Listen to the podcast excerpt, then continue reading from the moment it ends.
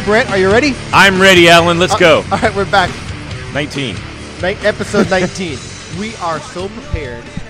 This is the A/B testing podcast, and I'm Alan. I'm Brent. And now we can have our talk. And Um, wow, we, we we started the ADD thing even before the podcast this time. Well, yes. new record. Hey, uh, speaking of ADD, hasn't it been like almost exactly a year since our first podcast? Almost exactly. We have like two weeks. So, oh, okay, not yet. So, no cake today. Don't send a cake, care of Alan Page, Studio A, Microsoft, Redmond, Washington. Right? Um, don't do that. But instead, send the Dom Perignon to Brent J. Microsoft, Redmond, Uh, Washington. or, or Don Julio. Actually, yeah, both will work. We will do. How about how about eight a.m. tequila shots on our anniversary? Why not? Why not? We'll do. I, I know we'll do every time we go off on a tangent. We'll do a shot. uh, we have a, a whole 45 minutes to fill. I'm not certain that we'll do it. Hey, um, because of our anniversary, I um, I got to be a little serious here for a second, Brent. Are we going to turn on the mood, mood music? Well, no, um, I I believe in sharing everything, and I want you to know that I I stepped out on you, man. That's okay. I've been doing the same for you for years. Well, I did. Uh, I I recorded an, another podcast with someone else. Cool. I know you want me to be all what? What the hell? What did you do? Yeah. Don't you value our podcasting? So what was it all about? Joe Colantonio has this testing podcast. Had it going on for quite a while. He has more episodes than us, so I got to give him some credit. Uh, his podcasts, for I haven't listened to all of them, but they're mostly interviews. And he decided to interview me a week or okay, maybe two weeks ago, and we talked a lot about test automation.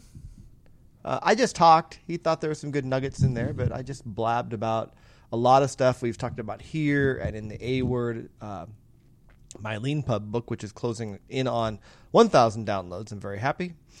It's up. I'll put a link to it in our show notes. But if you can't get enough of me, like imagine that. Some people are going, "No way am I listening to his voice any more than I am now." But But- if you're, if you have maybe I don't know, maybe my family or somebody can. anyway, Long lost cousins, friends on Facebook. I guess so. I guess so. Uh, anyway, That I'll- I'll bully from high it, school. But I, I, my thoughts on software testing are yet in another blog. So was it just general, high level? No, no, no. We talked about. People should test things. You know, do you want me to just take the rest of the podcast and just repeat it word for word?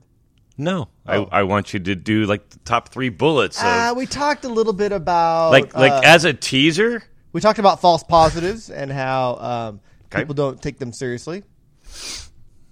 We talked about We spent an entire episode on that once. Yeah, uh, just some things to do with test automation, and oh, we talked about GUI automation and how I think it's mostly dumb. Or sorry, mostly dumb's the wrong word. Mostly ill-advised and not worth the effort. But how to make kind of make it worth the effort, um, if possible. And talked about model view controller, etc. Uh, some things like that. Just you know, stuff I've learned or made up or copied over my vast career in software. Yes.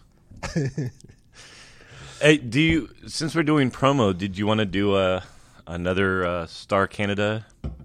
That's coming up, right? Yeah, I got my um my mail saying turn in your slides by May something and and etc. yesterday. But which I I this year I was so on the ball. I started making up my outline and putting together slides like a month ago and then I did it for like a day and then I stopped. So I still have all the work to do. It's in my head. I know what I want to do in my head, but I got to kind of put it all together. And then I do this really crummy thing where I don't like it that conferences want my slides uh, a month in advance because I don't really have it nailed down till like an hour before I do my. Does it have to be final slides? Are, are No, saying that you're not allowed to tweak them? No, I I always have to send a update because they never match what's in the book that they publish. Uh, I, I think that's fairly common. I I get it kind of close, but there is a lot of editing that goes on. What I submit to to the star folks is this is absolutely what I'm going to cover. Not necessarily how I'm going to cover it or in the order I'm going to cover it, but this is the story I'm going to tell. So there's value in the slides. It's not like there's if you just heard me talk and didn't look at the pretty pictures behind me, you probably get uh, you wouldn't know that the slides were different. But some people can get really um, Sounds like they, they want the month so that they can do some logistics like printing out crap. and- right, right, and- and, and absolutely, and absolutely, they do need that. So it's uh, it works out. I think it's okay. I've never had them complain about me missing uh, my slides not matching. So it's okay. Just kind of the way I do things. Uh, I do want to get it started though before uh, work gets a little bit more hectic. But anyway, yeah, Star May Canada, is only five weeks away. Star Canada, third week in June. I'm doing a tutorial and a keynote and uh, lightning talk keynote, uh, all packed in there. I'm doing like the, um, I think my tutorial is Monday or Tuesday. I think it's Monday. My keynote is the next morning, and then I'm doing a, a five minute lightning talk as part of Lightning Strikes the keynotes that afternoon. So lots of Alan, and then I disappear. We should. We talked about this last time. We should talk about whether or not we want to do a uh, an AB up there. We kind of talked about it, and then uh, if, you're there, are you are you gonna go? If we're going to do an AB, yeah, I'll be Oh, there. If we're good. All right, what were we talking about? What, should we get to our agenda? I don't even have my um, Glasses on? passport, so I'm like, if I'm going to go to Canada, it's going to be worth my while. All right, what's topic number two, Alan? Uh, what do you? T- oh, on the board. Yes. Yes. Right. what? So, uh, believe it or not, I sent mail to Brent yes. this week with a question. I also sent it to Ken Johnston. People are going, "Who is Ken Johnston?" Ken Johnston wrote uh, a couple chapters of how he tests software at Microsoft, and he's uh, we still cross paths quite a bit. Yeah, he's also a very big uh, uh, presenter around the world. Not quite as I don't think he does it as much as Alan does, but he, he goes around the world. Yeah, for whatever that means. he's he's a he's a, a blogger and uh, He knows a lot. He has a. I think he's a. a, a there's so many tangents I want to go on in my head right he- now. he's a former manager of mine. Is he of yours as yeah, well? for former manager of mine. I didn't know you worked for him. Yeah. That's funny. Uh, Yeah. yeah. great mind on uh, sort of the, the data world, testing and production, data driven quality, etc. Anyway, my question was mailbag. No, it doesn't count. uh, so I'm looking at, and I hate the word dashboard. I called it dashboard in the mail, and I think it set off some weird connotations. But So we'll call it scorecard because I'm sure that's don't like that word either. So I'm looking at some crap on a web page that represents uh, our product usage through data, which scenarios have been covered, whether errors we've seen, whether a scenario is completed successfully. It's a nice view. Looking, it tells looking across our product. It shows what people are doing and where they're running into problems. It's a nice view into the product okay. and I'm looking at it. I'm thinking this is really cool, but there's so much of the story that's not being told. So the question I had for Brent and Ken, I'll call I'll call him Bren or Ken Brent. I don't know. I'll, I'll think of Kent? nice- I need a name for you, kind of like uh, I don't know, some some hybrid name. Team awesome. yeah. Um, let me think. No. So, my question to them was somewhere along the lines of this: Look, I have this data, gives us a lot of information. I'm realizing more and more that it doesn't give me all the information I need, and there's some things we're not going to get through uh, product telemetry and metrics um, measurements. Um, I don't know. There's a lot of things about risk I don't know. St- we find a lot of bugs internally, and we have which aren't represented there. There could be bugs that we know need to be fixed that customers aren't running into. It could be um, some of it's just out, you know, looking at outstanding work items for a particular area, uh, looking at other risk measures like uh, scenario coverage. Are people are, are we getting people are completing these scenarios that we have measurements for, but are they? Do we have the full coverage, not code coverage, but full? Do we feel like people have done this scenario enough and enough, and the permutations we care about? If there's four different ways to do something, have they done it all four? The the telemetry that you, you're looking at is does it represent sort of telemetry from uh, some form of testing and production? So Well, it we are so we're so private and small right now that our only users is our internal team right now. Okay. But at but we're getting very close to going to a much wider audience. And my worry is is when we get there, we're going to get a bunch more data and I don't know whether that when we look at that data and aggregates from a larger number of people, will we will that data on that web page give me a good representation of how our product's doing and how you know any risks we have about shipping, etc. I feel like there's a lot more I- information I want to see as part of that, and I can't decide whether it's two different reports, whether I find a way to merge that in there, uh, or what. So, having been in, you've been in services a lot longer than I have, and Ken as well. My question was, do you, when you're looking at services that you're doing testing and production or data-driven quality on, what sort of data do you look at that's not customer data, and how do you incorporate that into the views into product risk and quality? Um, can I take this a different way? Absolutely, until I say no. Okay, fair No. enough. Go on. Um, because the the way you described dashboards, um, seems relatively common, right? The the issue is what's not clear is uh, you- you're doing a dashboard that produces information. I gotta tell you, every time you say dashboard, it's like ah, it's not the right word. But go on. It's a chart. Uh, uh, anyway, go on. So once you go to there's there's a term that I'm fond of. It's, it's not mine. I wish it were. Um, a guy described um, most dashboards. Uh, he's he's he's a vocal uh, leader. Uh, I would say most likely on your side of the the point of view. But what he describes is that most dashboards uh, are just a bunch of data puke Yeah, right? Um, a, a phrase I use quite often I love data puke. is data rich, uh, it, data rich information or insight poor. You know what? You, I'm, I'm gonna interrupt for just a second. Let you go on because that kind of hits on it. I feel like the information on our current air quote dashboard is valuable, but I want to see more without puking on it. The the primary issue is when people put together dashboards, it's very easy to sort of barf a lot of numbers into a website, Yeah, huh? But they got the cart before the horse. So when you when you go into the very basic thing on on business intelligence, data turns into information. Information turns into knowledge. Do, do you know the difference between information and knowledge? Yes, I do. What is it? I'm, at, I'm going to let you go on and tell me. I'm- All right.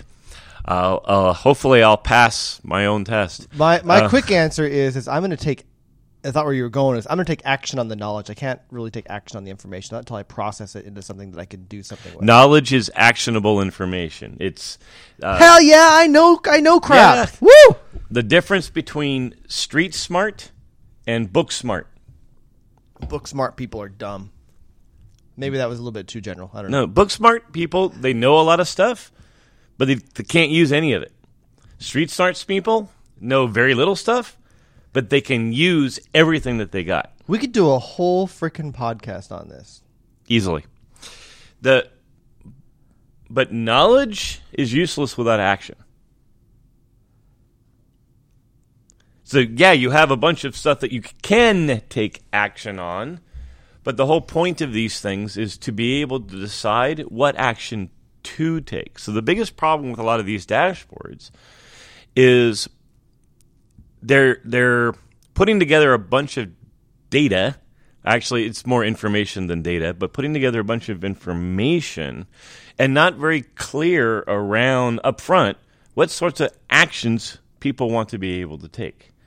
Um, and I know you know the term uh, actionable versus vanity metrics. Much of these Yeah. dashboards are nothing but vanity metrics that that really is there's a hope theory behind it that says, "Hey, I hope one day that if I get enough information on this board, somebody smarter than me will be able to triangulate on something actionable." Yeah, yeah. Uh, Where does the line come? Because I've, I've had this argument about vanity metrics before. Where does the line come between a vanity metric and uh, often it's let's try to figure out where I'm going here. Someone wants to take what I think is clearly a vanity metric and tell me it's something it isn't. For example, Okay? Test pass rate? uh, test pass. how about how about number of tests run? We ran two million tests. Fantastic. so what they want to convey with that is we have great product coverage because we ran 2 million How how expensive we are? yeah but absolutely anyway means nothing i don't care whether you've ran one test or 10 million tests it's not it doesn't matter to me I so I'll, I take a, a, a more practical point of view than that. I, oh fine be practical right? Um, the fact that they ran two million tests uh, likely means something, but they're not making it clear what it means, right? I, I find the odds of someone running two million tests and that that isn't something useful very low. But exactly how useful and what's missing is completely unclear. there's no knowledge there Right. Absolutely. It, it's the same thing uh, with um, test pass rates. Hey, 100% test passed. If I just communicate that, um, you don't know if that's 2 million test cases or two. same thing if i tell you 50% of our tests passed Eh, but, but i only ran two and one failed because of a product bug. But it's also the same if you say, uh, "Hey, customers are are hitting uh, this crash. This this is the number one call stack in our service." Okay, so what?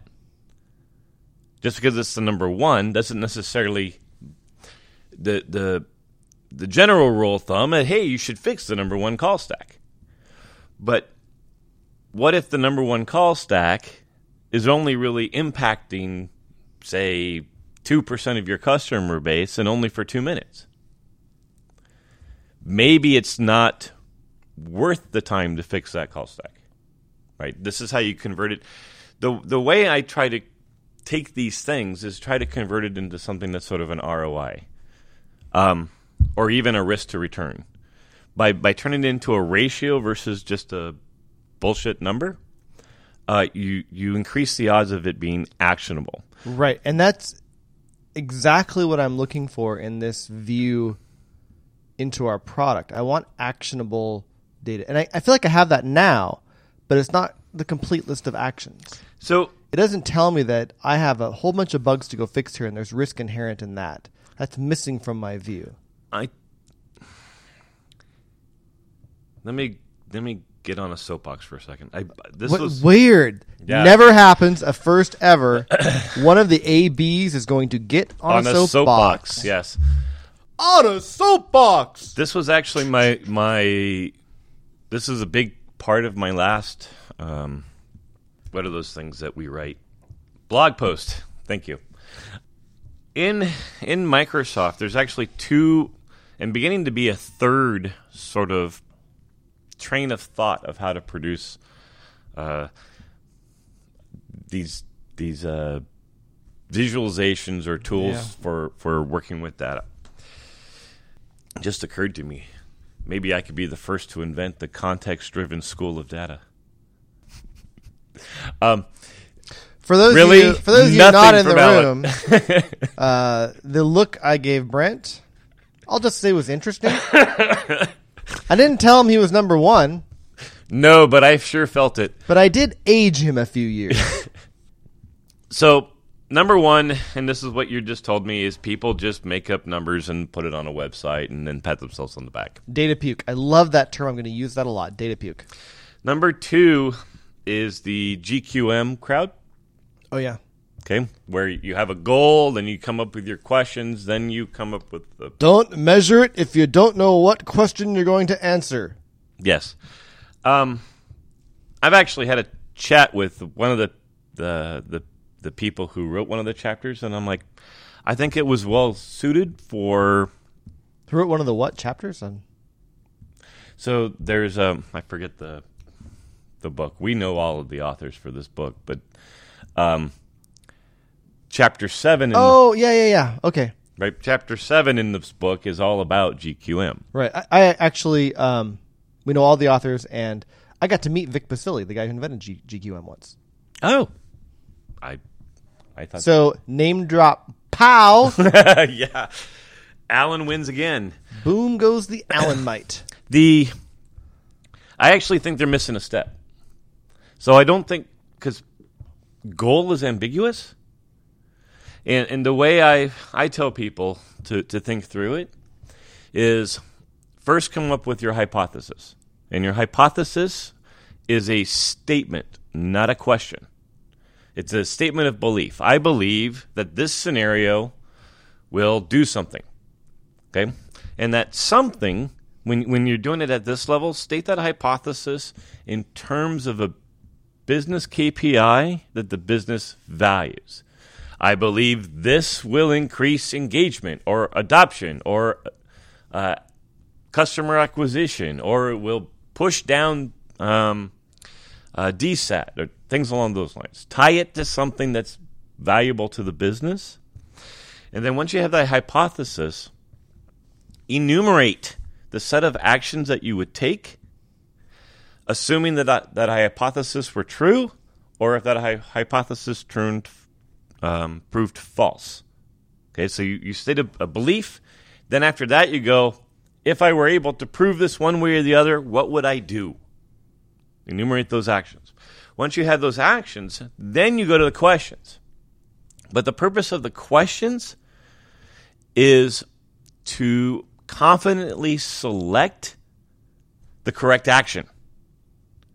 You now want to ask a set of questions that go once I have these answers, how do I know which of these actions to take?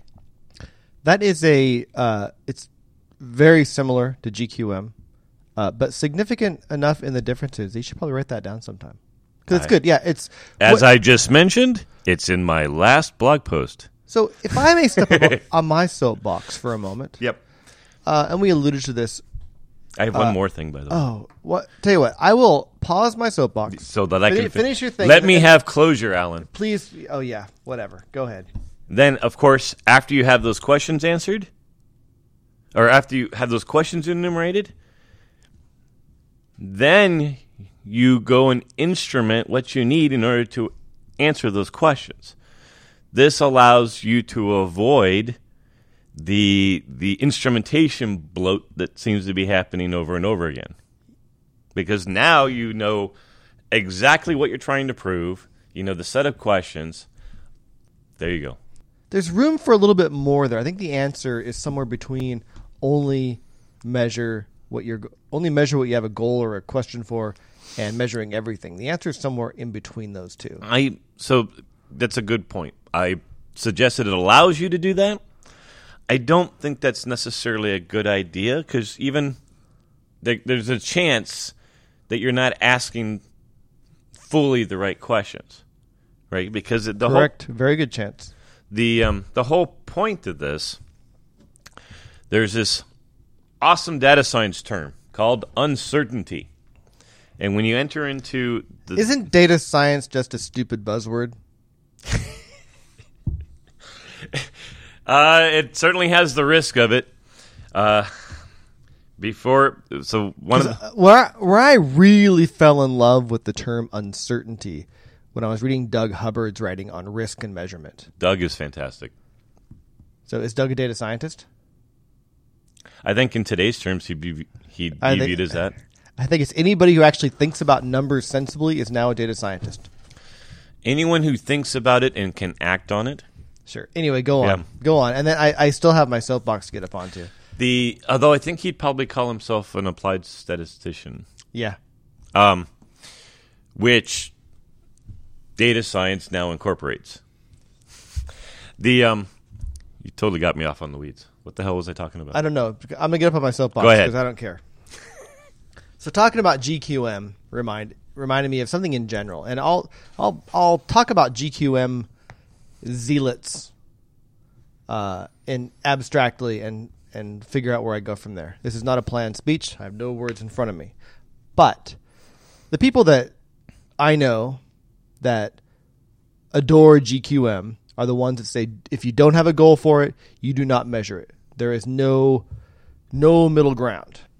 You were talking about context earlier and boy, sometimes can't you really step back and think that there's another way to do something that's similar and follows your principles but can give you more value? And I see this damn thing happen in software all the time. It's like, oh, so and so, I respect so and so, and so and so said this. I'm going to do things exactly as they said and see things no other way, no matter no, no, no matter what anybody else says. And they do this, and people say things that contradict so and so, and they go, "Oh, you must be wrong because you don't believe in what so and so is doing." Until so and so changes his mind, they go, "Oh my God, he changed his mind! This is genius." And this happens in software all the time. And It, it happens in society, right? you There- know what? shepherds and their sheeple. It it is. and so my advice to the world is don't be a sheep.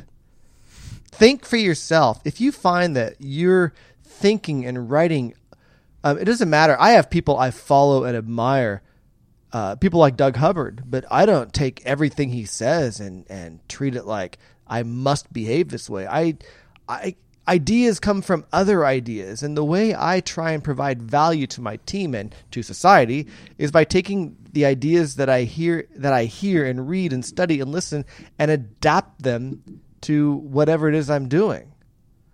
And so whether it's GQM or whether it's herding sheep, it doesn't matter. My soapbox leadership tip for the day pulled randomly out 30 minutes into this podcast, maybe 20 after editing, is think for yourself. Be your be your own person, be your own software engineer. All right, I'm off the soapbox. Trust but verify. GQM kind of kicked that off. It's like because I know people who are real zealots about that, and then it made me think of other other situations in life and in software. And it's like you, it's okay. It's okay to admire people. It's okay to be a leader. It's okay to be a follower. But no matter what, you have to think for yourself. There, there are a large number of people who who really prefer. Um, everyone's wired differently. There's a large number of people who really prefer, right, a structured, formulaic way to succeed, and particularly in things like data science, where it's really, even though it's been around for decades, right, because of how rapidly it's it's growing and and really how few people really understand it. Um, it's I think it's fair to say it's it's it's entered into a new stage of being nascent, right? Um, um, so we're gonna find people, some people, uh, data science is absolutely a buzzword. Oh, it's just this magical statistical thing. Like one of the things that I'm I'm seeing throughout Microsoft right now is that there doesn't seem to be a distinction between data science and machine learning. This is wrong. But um, people have learned that those two words often go together in the same sentence, right? Um, on, I remember what I was going to say before. Like, one of the big secrets about being able to use data and convert it into action is you're really trying to um, piece apart uncertainty. The uncertainty is uh, basically, as as you've talked about it uh, over and over again, Armour's rule is it's basically a method by which you turn the unknown into the known. It's a suitable method for discovering what you don't know you don't know. Right. And um, you'll love this because I'm sure it's just a matter of time before it it it um, it's been around for a very long time, but I don't. It's not a term that's common within Microsoft, and I'm imagining it will eventually be. EDA, exploratory data analysis. Yes, Alan is already from his body language. He's already looking forward to XDA. You know, um, No, actually, the thought that went through my head was I was talking to some uh, uh, colleagues, gosh, almost a year ago now, and we need to turn this around and answer my question too. But we were talking Yep. about dashboards and viewing data, and and it was very much a traditional. Let's look at data the way we've looked at test pass rates, and and it was very prescribed and straightforward. And I asked what I thought was a very simple question that uh, I was just surprised that, the, given the people in the room, it hadn't been seemingly considered. But I said, "What about exploratory analysis of the data?" I can't, now that word's in my head. Not sure what I use, but I said sometimes I just want to sift through data and flip things around and look for insights. How are we going to do that? Blank stare. Well, you should talk to so and so and see if that's possible. Blah blah. like, uh, I think it's going to be kind of, and I'm, I am not, nor will I likely ever be, or admit to being, or use the word data science to describe myself or what I do. But I'm a generalist, and I do know how to use data. Maybe not to the degree of someone like Brent, but uh, to me, it's just that's basic. I I have to be able to do that to, to make sense of the data, to figure out what it means. Is how I get knowledge from it. Have you ever heard of the banana experiment? Um, I think I saw a video once. Uh, I'm pretty sure it wasn't that. Oh, okay. Yeah. um, the banana experiment in a nutshell. A bunch of scientists put a bunch of monkeys in a in a in a cage. A and they had a ladder and a set of bananas on top of it. Um, anytime the a monkey tried to climb up the ladder to get the bananas, the scientists would spray cold water on all the other monkeys they would consistently do this until it got to the point that the the crowd of monkeys would actually kick the ass of the monkey trying to get the bananas. Okay, every time another monkey went up, so they they managed to change the behavior of the, the monkeys in the cage. Once they had all of the monkeys doing this consistently, they would take out they would begin to swap monkeys. Okay, so they would bring in a new monkey, take another one out, that new monkey knew nothing of the system, would go after the bananas, the crowd would kick his ass. They continued to do this and uh, swap monkeys in and out until it got to the point that the original set of monkeys were all gone. So there were no previously wet monkeys in the room, And yet, the yet, you, yet you still got your ass kicked for trying to get the banana. Yes, and not a single monkey in that room had ever gotten sprayed by cold water. You know the thing is, I think you do the same thing with some pizza on that ladder, and people do the same thing. Yeah. Well, think of it this way. Um, test pass rates, the traditional exit criteria scorecards that we use to ship over and over again.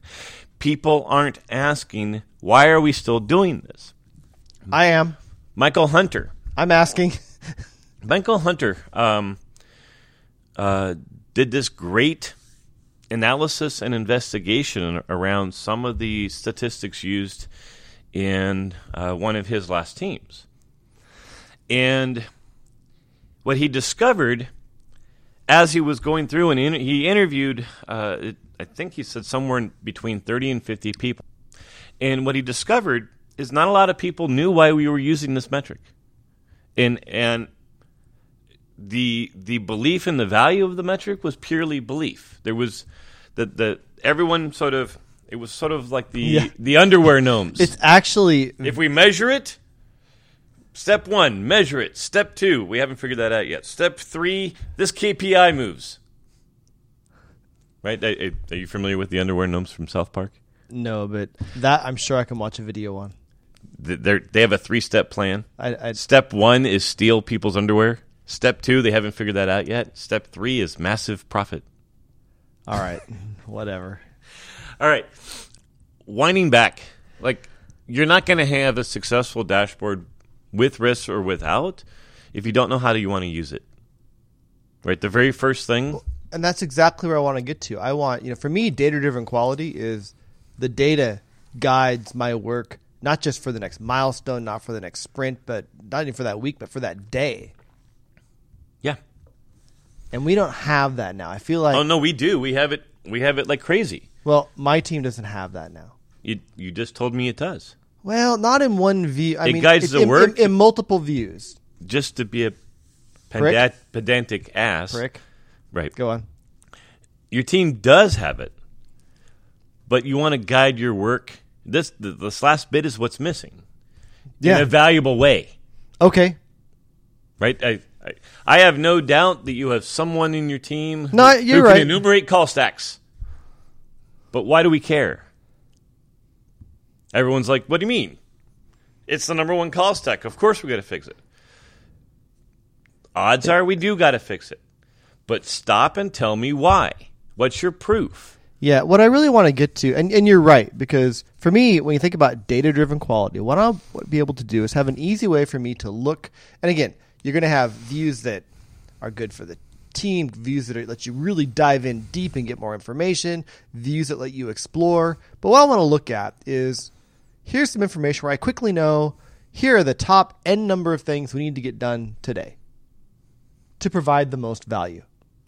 That's the key insight. So it isn't just the data, data training that I've done, but I've been in services and I've been in Agile, and right. And one of the biggest problems is we have a limited number of resources. Isn't Agile just another stupid buzzword? shut up. um, and yes, but shut up. The every team has a limited number of resources, whether it be people, equipment, or time. Right. So what we're really trying to do is is use our insight validated by the data to be able to in a nutshell enumerate a backlog of work that's ordered by the highest ROI. Isn't ROI just a stupid buzzword? Okay, yeah, you're you're, you're uh, all right.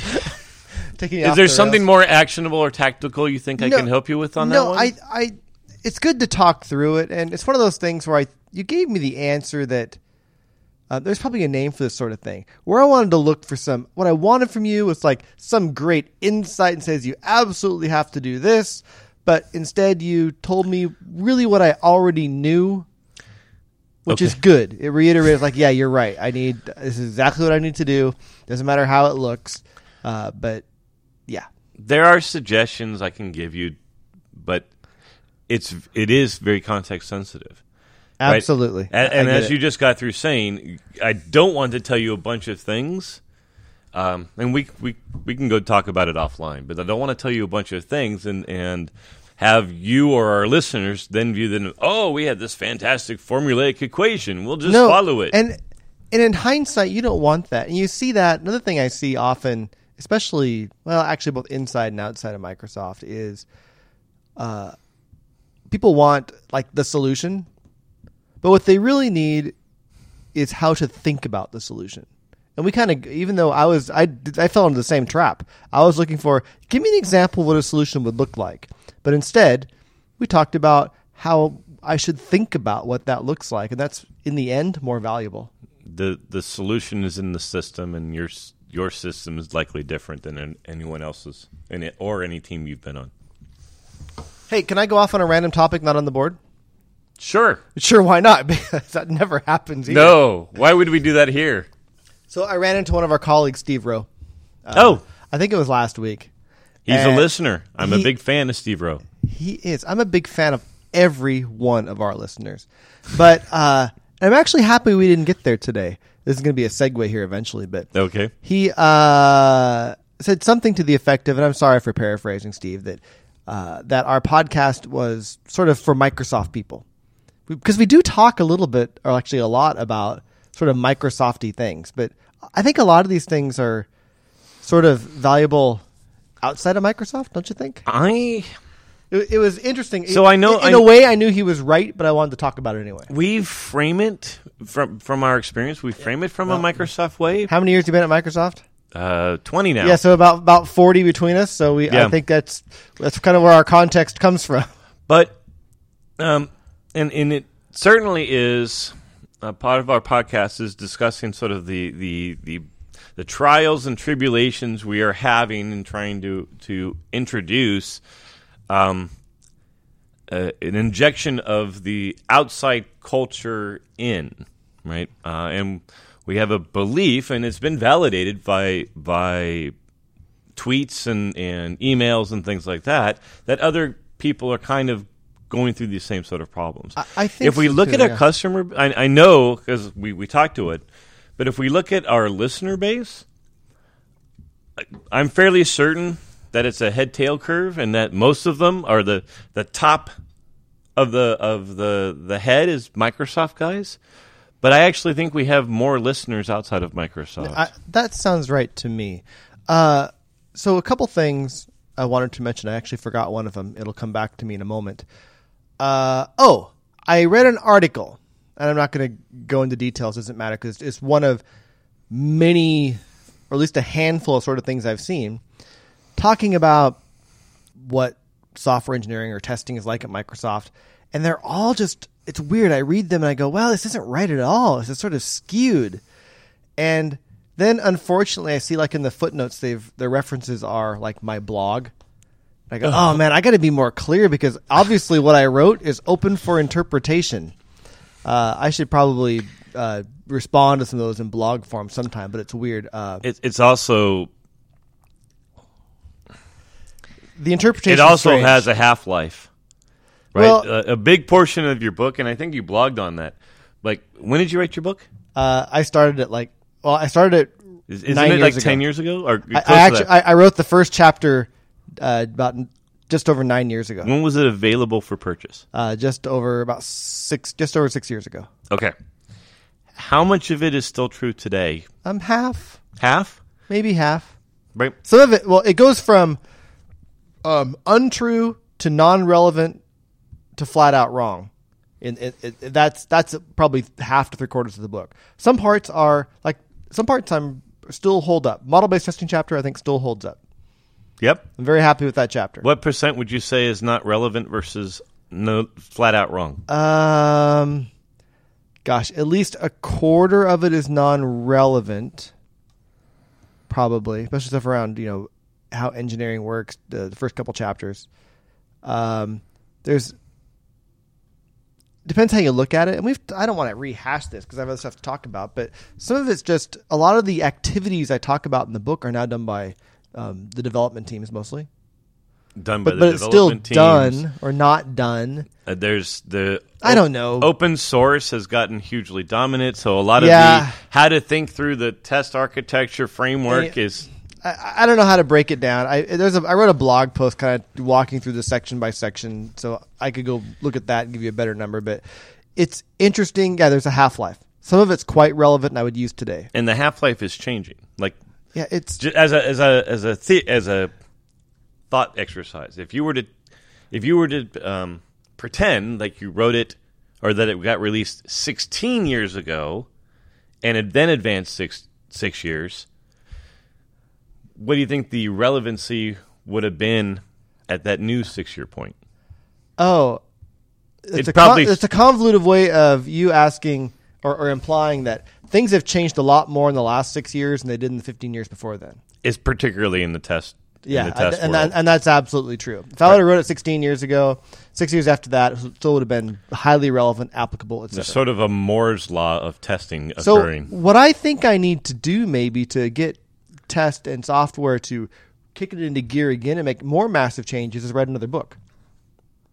sure. Sure, that's a the data scientist air quote in Brent just said that's not a valid indicator of change, but No, I'm I, correlation without I just causation, skipped over. something I just that. skipped over to. I one of the things that I think is really cool about you is you've written uh, a number number of books. I just don't have the patience for that. Like one one difference between Alan and I, and we may have talked about it before. We've we shared notes on how long it takes us to write a blog. Alan, um, he and I could write a, a blog on a similar topic. It will take Alan about a half hour. It will take me about five hours. Right? It. it I'm like, okay, so Alan wrote a book. Took him about a year to complete it. It would take me about five years using that same metric. Therefore, by the time I was done, it's completely irrelevant. This is kind of like the um, like painting the Golden Gate Bridge. By the time you're done painting it, you have to start over again. Yeah. Something like that. Hey, the reason I brought up this subject was not to yet again now now that everybody's turned off the podcast rehash uh, how we test software at Microsoft, but No, it was all about how awesome is Alan. no, um, that wasn't it either. But I I talked about this a few other times, and I think there's a new segment I like to bring to the show. Yeah. and I don't quite have the. I'm not sure what the reverb or effect going into it is, but we've talked about. Well, I think you'll know what I'm talking. If you're a longtime listener, I'll just call this segment "Dumb Things People Do at Microsoft." and, and, and we've talked about some of them before. I won't rehash. You can dig them out of the old podcast. But the one I haven't mentioned yet So it's sort of an agile, an agile rewrite of microserfs. Well, I'm working at it. I'm, I'm just, again, Coupland, if you're listening, I not Patrick, Doug, the guy that wrote Microserfs. I'm ideas, the color for your, for your next book on Microsoft, um, which the other one's now over 20 years old. So do you have a new dumb thing we do? I do, and and really, it's just things that piss me off. It could be called that, but that's not as important. So, um, I'm in this organization. My team is part of a larger organization, and there's a very large distribution list, email list, a couple thousand people, and it's relevant information about uh, our overall product, uh, discussions around you know things that aren't working, et cetera, et cetera. It is a huge list lots of traffic. I have a folder, thank goodness, where all these things go and I can browse them and condense them and look at the things I think are important in order to gain knowledge. Uh, to help me maybe even do my job. do well- all of your daily automated status reports go to that alias? No, I don't even know what you just said. I just kind of tuned out Okay, partway fair through enough. the multisyllabic words. the point is, I don't know where this happened in Microsoft culture, but at some point, someone got the idea that, hey, this thread is no longer relevant to everyone on the thread. So I am going to bl- BCC the thread to cut down the recipient list. So the first line of the mail is usually BCCing to remove large alias. Well, thank you, you stupid little. You just broke my rules and put that into a folder that I actually read and care about. And I don't care about your damn mail. I. Why do you think it's cool or relevant or interesting at all? Why do you think that you're being clever or smart or anything other than a stupid dip by doing that? They actually, they're they're. It's it's interesting. No, it's not interesting. I've It's never actually- stupid. And if one every time it happens, I want to reach through my Ethernet cable and punch the person in the throat. I have long since given up making rules actually work because I've just Well, like- I'm an I'm an inbox zero kind of guy. If my I keep mm. if I my inbox is more than like ten items, I'm uncomfortable. I'm freaking out. So and the, and I have so I have way my rules work is I have if I'm on the tour CC line or if it's from my boss, it goes to my inbox okay. or my wife goes to my inbox. Good call. Everything else has rules, and then there's I have this inbox other for things that go to I don't have rules for. So, so like, like my Pry two mail folder. Pry one is my inbox. I have my inbox other Pry two. Um, so I look at that throughout the day. I don't, I don't look at my folders. Um, they're maybe on the weekends or at night, or if I'm really bored, I'll go look at the things that have been filed, or if I or if I need to dig up information. But I look at my inbox regularly and my in my other inbox, my Pry two inbox, uh, several times throughout the day. So if you break my rules, you are polluting my Pry two inbox, and Bastards. I, I have a worse. And, and again, it's probably somebody's listening that's going, "Who the hell cares?" And, or saying saying things like, "Why do you use email? Why can't you communicate in other ways?" Because we're backward and we only know how to communicate via email. That's why. That Yammer's starting to pick up. No, it's not. It is. I wish it were. I- it isn't in in my world. well, in my world, you know, we had a group um, say we're going to have a Yammer group, and their answer after un- being unable to actually monitor the group because they forgot about it was to decide to move the group back to a distribution list. No, that's because a bunch of people. I don't want to change. I'm afraid of change. That's Change what I'm talking me." about. That's what I'm talking. About. I about. actually so the the Yammer group we did in my last group. Um, I got to the point where I would say, "Hey guys, I now have figured out why Yammer has a particular policy. I thought it was just to dog food. No, there's a wisdom to it. So from here on out, anything on this on this topic, just want to let you know I am a big believer and I want to be able to use this and help others come by and, and self service. So I'm not going to answer anything on this topic unless it's posted to the Yammer group. I told them what my behavior was going to be, and I'm, I told them why. And because I told them why, they were like, okay, fine. Well, Brent, you are. I would consider you an embracer of change. I Whereas do. I, a bulk of the people I work with are so afraid of change that they would rather shove a rusty nail under their fingernail than change. but once I did that, that became the common behavior. So it only took, uh, I only had to reinforce that for about three months, and it be, then it became the new muscle. Did you spray cold water on them if they didn't go to the go go to Yammer? I did the equivalent. Like, y- yes, I acknowledge that I am a huge knowledge bottleneck uh, for your forward progress right now, and I am happy to unblock it. But you have to do this first. All right, hey Brent, Yeah, we're out of time. we are. So, thanks for slogging through another episode. We're on number twenty next time. I'm excited for that. at number 20 and it will for sure be one year All right, uh, I'll bring. I'm not bringing cake. I may bring shots. okay All right, hey everybody. Uh, I'm Alan. and i'm brent Thanks for listening. see you guys